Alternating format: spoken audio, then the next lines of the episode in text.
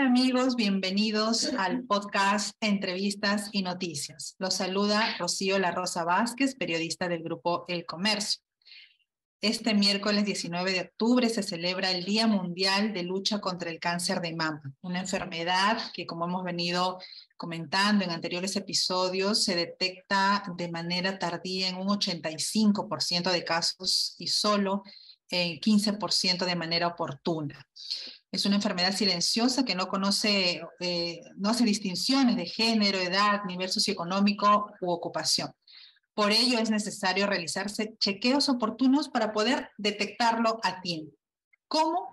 Para saberlo vamos a conversar el día de hoy con la doctora Rosario Cueva. Ella es jefa del Servicio de Patología Mamaria del Hospital Guillermo Almenara de Salud. Doctora Cueva, buenos días y gracias por atendernos.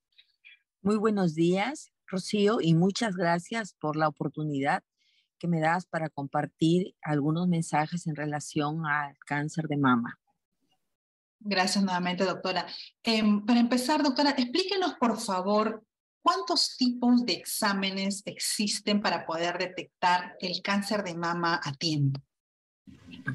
Bien, el cáncer de mama, como lo estamos comentando, bueno, estamos celebrando el día de mañana la lucha eh, contra el cáncer de mama, que es una digamos, es una actividad a que se desarrolla a nivel mundial, porque en estos momentos a nivel nacional y mundial se encuentra en primer lugar de incidencia, el cáncer ha aumentado dramáticamente. Entonces, todas las instituciones que tienen que ver con salud han señalado tres estrategias básicas, básicas que toda mujer debe saber en relación a la detección temprana del cáncer de mama. La primera es el examen del autoexamen. Autoexamen se llama porque es lo que practica cada persona que no tiene ningún costo, solo un aprendizaje y debe practicarlo cada persona desde que tiene desarrollo de su glándula mamaria, es decir, desde niña una mujercita, una persona mayor, una señorita, una adulta, debe aprender a hacerse el autoexamen de mamas. Este examen debe desarrollarlo una vez al mes con la finalidad primero de conocer su mama y segundo, si es que encontrar alguna normalidad, puede acudir al especialista. Es la primera estrategia. La segunda es el examen clínico que debe realizar el especialista.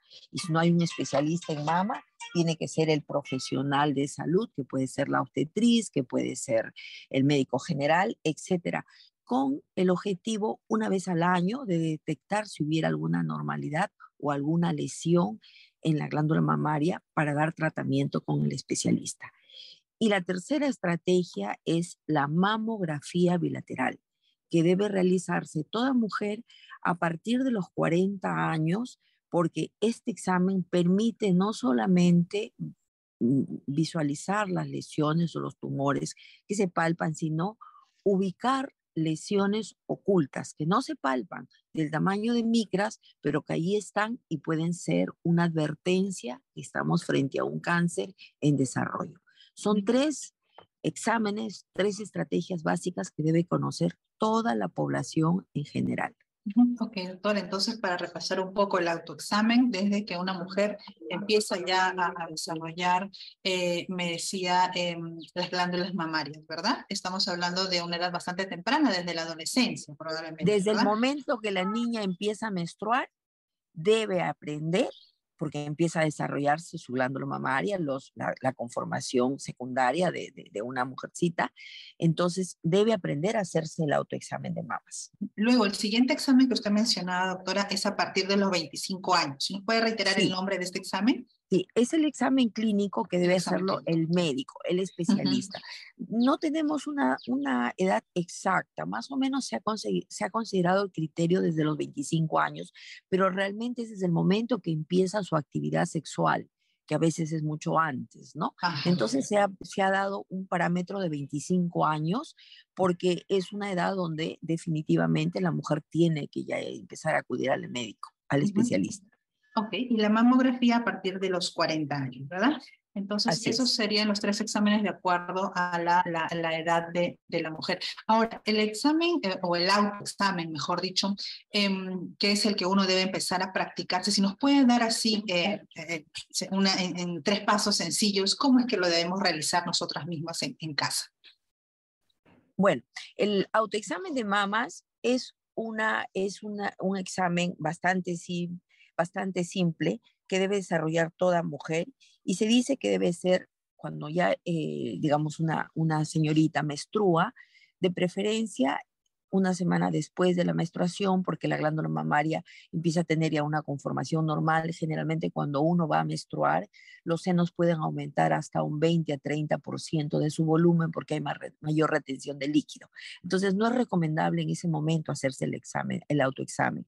Es recomendable hacerlo una semana después. Y si no menstrua, ya la mujer, porque es una persona mayor, una persona adulta, debe fijar un día al mes para hacerse este procedimiento.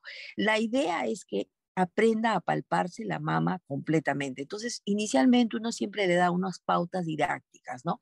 Dividir imaginariamente la mama en cuatro cuadrantes, ¿no? Y cuando se realiza el autoexamen, tiene que palparse primero el cuadrante externo con la mano de la mama extendida hacia atrás y la otra mama con, perdón, la otra mano contralateral, tocar la mama, el cuadrante externo, después el cuadrante interno y después hacer el mismo procedimiento con la otra mano para la otra mama contralateral cuadrante externo, cuadrante interno. Tocar desde la parte más externa y deslizar la mano con cierta presión sobre el tórax para tratar de encontrar si hubiera alguna asimetría, algún hundimiento, algún nodulito. De la misma manera, en los cuadrantes inferiores. Como nuestra población, generalmente la, la, mujer latina tiene, tiene tendencia a tener senos grandes, se recomienda que los cuadrantes internos, o sea, la mitad hacia abajo de la glándula mamaria, debe examinarse en posición echada, porque de esa manera la glándula mamaria se pega hacia el tórax. Entonces facilita la palpación de la glándula mamaria. Entonces, una vez que uno ha completado el examen de una mama, pasa a hacer el mismo procedimiento de la otra mama y este sería el autoexamen que debe aprender toda mujer a realizarse. Ahora, como yo les digo, esto es con fines didácticos, pero al final cuando una mujer aprende a palparse la mama, que es presionando hacia el tórax, algunas, eh, digamos, este, em, estudios dicen que debe ser en forma circular, otros que dicen que fuera en forma deslizada. Lo importante es que aprenda a palparse con cierta presión hacia el tórax para que pueda ubicar algún tipo de lesión.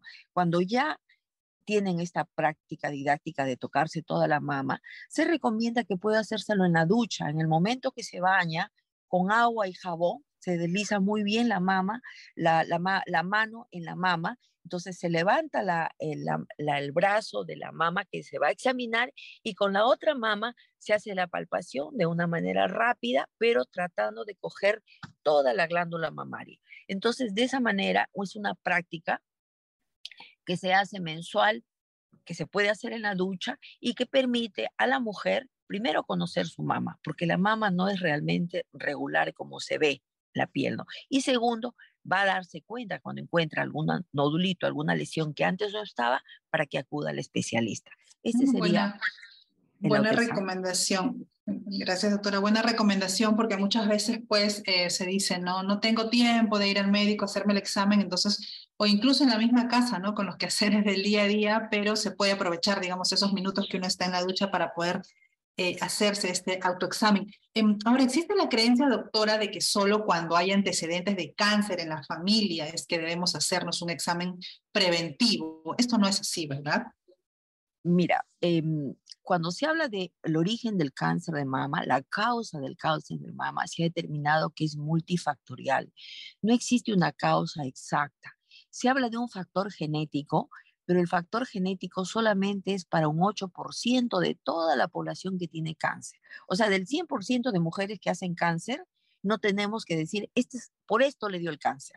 Solo hay un 8% que hay un factor genético, pero un factor genético es bien definido, no es de que la mujer tuvo un primo, una tía con cáncer de mama y ya puede darle. No, el factor genético se define de otra manera, es con más de dos o tres familiares, con una expresión definida del, del gen que se estudia, etcétera, etcétera. Y para esa mujer sí hay que implementar conductas.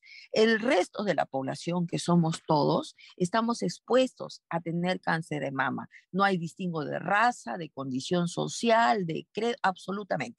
Cualquier mujer puede tener cáncer de mama. Entonces nosotros hablamos de factores de riesgo. Factores de riesgo significan las, las, lo que podemos nosotros tener en el medio, como por ejemplo factores de riesgos modificables, factores de riesgo no modificables. Factores de riesgos no modificables, la condición de ser mujer. El cáncer de mama le da a la mujer mayoritariamente. Hay un 2 o 3% que también le da al varón, pero generalmente le da a la mujer. Primer factor de riesgo. Segundo factor de riesgo en la mujer, cuando ha tenido cáncer en una mama, le puede dar hasta un 30% de mayor posibilidad de cáncer a la otra mama. Tercer factor de riesgo, la edad a partir de los, antes se decía 55, ahora son edades más jóvenes, 40, 45, mayor predisposición de riesgo. Entonces, esos factores no lo podemos modificar. O sea, toda la población estamos dentro de ese grupo. Factores de riesgo modificables. Lo que tú habías mencionado inicialmente, estilos de vida, por ejemplo, ¿no? Estilos de vida, la obesidad, la vida sedentaria, el uso del, del tabaco, el uso de los anticonceptivos en forma indiscriminada, más de 3, 5 años, de la hormonoterapia de reemplazo. Todos esos son factores de riesgo modificables que sí podemos intervenir para que nosotros disminuyamos esa posibilidad de hacer cáncer de mama. En cuanto a la alimentación, doctora, hay alimentos que nos ayudan a prevenir el cáncer y que debemos incluirlos de todas maneras en nuestra dieta diaria. Definitivamente, una alimentación saludable con verduras, con frutas, va a influir para que no tengamos ninguna morbilidad, ninguna enfermedad, ¿no? Pero obviamente, específicamente en el cáncer de mama, el uso de los ácidos grasos saturados, insaturados, el, este, la actividad física influye mucho. Mira, fíjate tú que se hizo un estudio hace muchos años que ya es un estudio publicado, de que las mujeres, por ejemplo, japonesas, no hacían cáncer de mama o la incidencia era mínima, a diferencia de las mujeres, eh, digamos, anglosajonas, europeas, americanas y ahora latinas, ¿no?